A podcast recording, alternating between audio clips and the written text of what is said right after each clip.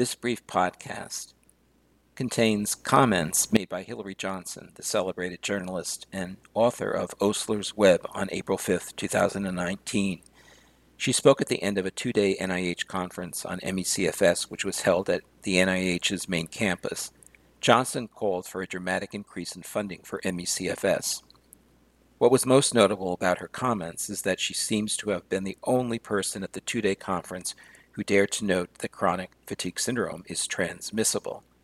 Perhaps the only way transmission or contagiousness of ME/CFS will get any attention is if there is a conference that is only devoted to the transmission and contagiousness of ME/CFS, or maybe transmission and viruses.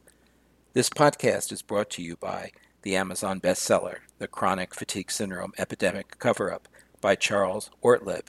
You can find it on Amazon at cfsbook.com. That's CFS is in chronic fatigue syndrome book.com or charlesortleb.com. That's Charles, O R T L E B.com. Hi, I'm Hillary Johnson. I wanted to talk about money, uh, following up on a few of the things Maureen Hanson said.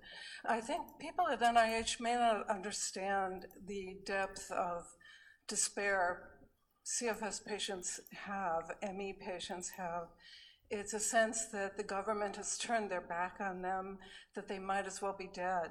Uh, there have been a period of uh, 10, 15 years when NIH was spending less than five, $5 million a year on this disease. It's a, free, it's a common statistic, but the point is it's almost no money. That's the price of a nice house in Los Angeles. Um, this is a uh, patients feel this is an emergency, a public health emergency, a crisis. Um, you now know how severe this disease is, how devastating it is, but it does not have any, anywhere remotely near parity with other diseases of you know severity, similar severity. In fact, this is the most severe disease and uh, it's probably transmissible as well. But just to final statement is that uh, AIDS, for instance, um, receives $28 billion a year in federal uh, money. About 8 million of that goes to research, and the rest goes to social services. This is from CDC, NIH, and the Veterans Administration combined. Okay, 28 million in one year. That's domestic spending on AIDS.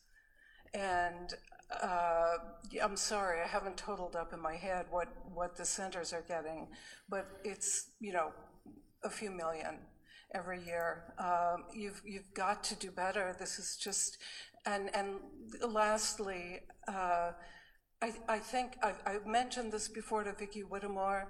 Um, I really would like to impress on you how uh, meaningful it might be if the NIH could issue an apology uh, to patients who have been sick for decades, given the paucity of research, the paucity of money, etc. And that's, that's it. That's what I was going to say. Thank you. Hillary Johnson continues to cover ME/CFS at oslersweb.com. Thank you for listening to this podcast. We hope you will check out the Chronic Fatigue Syndrome Epidemic Cover Up at Amazon or cfsbook.com or charlesortleb.com.